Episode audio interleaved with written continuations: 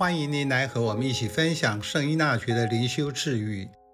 十二月十三日，若我们内心有深刻、真诚的谦逊，便可确信天主常是宽宏大方的。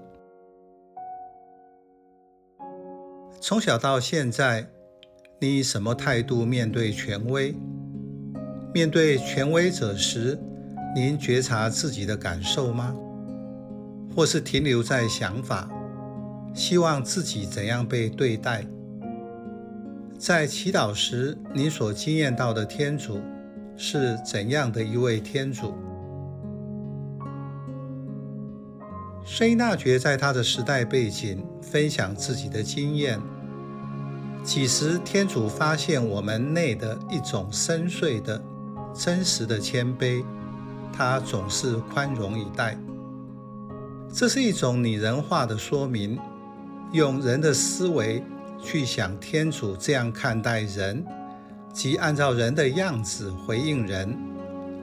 事实上，不是因为你不谦卑，天主就不以宽容对待你；也不是因为看到你谦卑，他就宽容相待，而是你准备好自己接受他的爱。如同荡子的比喻的父亲，无条件的爱。基本上，人和天主的来往是基于习性和意向。传统的灵修会把一切都归给天主，实际上只看到一个面相。例如，因为你谦卑，天主就对你大方。今天的灵修学看天主和人，已经不再是这种上下的关系，而是彼此的连结。如同在一切事上找到天主的作者引用卡尔拉内神父所说的：“我们要成为小神秘学家，才能真正认识奥秘的天主，并且和他互动。”奥秘就是你可以尝试从不同的面向来看，所以今天的人要找另外一种方式来诉说同样的事实。例如，因为你准备好，所以能够收到天主本来就想要给你的恩宠。如果我没有得到，问题是在于我，而不是天主。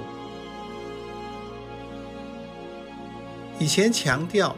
要努力祈祷，好像那位克纳汉妇人一样，用努力来改变耶稣。因为我的坚持改变了天主的心意，但天主根本不需要被改变，因为他是爱，无条件的爱，永远都不会改变。要改变的是我。